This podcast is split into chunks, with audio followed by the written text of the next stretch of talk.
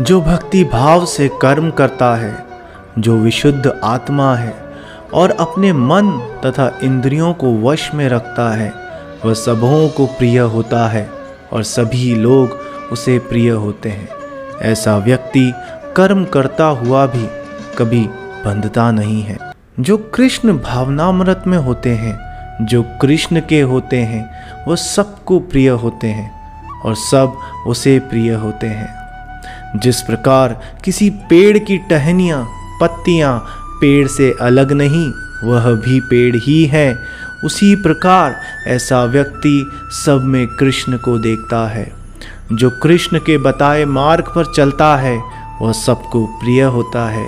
चूँकि प्रत्येक व्यक्ति उसके कर्मों से प्रसन्न रहता है, अतः उसकी चेतना, उसकी कॉन्शियसनेस शुद्ध रहती है। चूँकि उसकी चेतना शुद्ध है, अतः उसका मन पूर्णतः उसके नियंत्रण में रहता है। मन के नियंत्रण में होने से उसकी इंद्रियां, उसके सेंसेस उसके कंट्रोल में रहते हैं। ऐसा व्यक्ति जिसकी इंद्रियां संयमित हो, वह किसी के प्रति अपराध नहीं कर सकता, और ऐसा व्यक्ति कर्म करते हुए भी कभी कर्म के बंधन में बंधता नहीं है। हरे कृष्णा।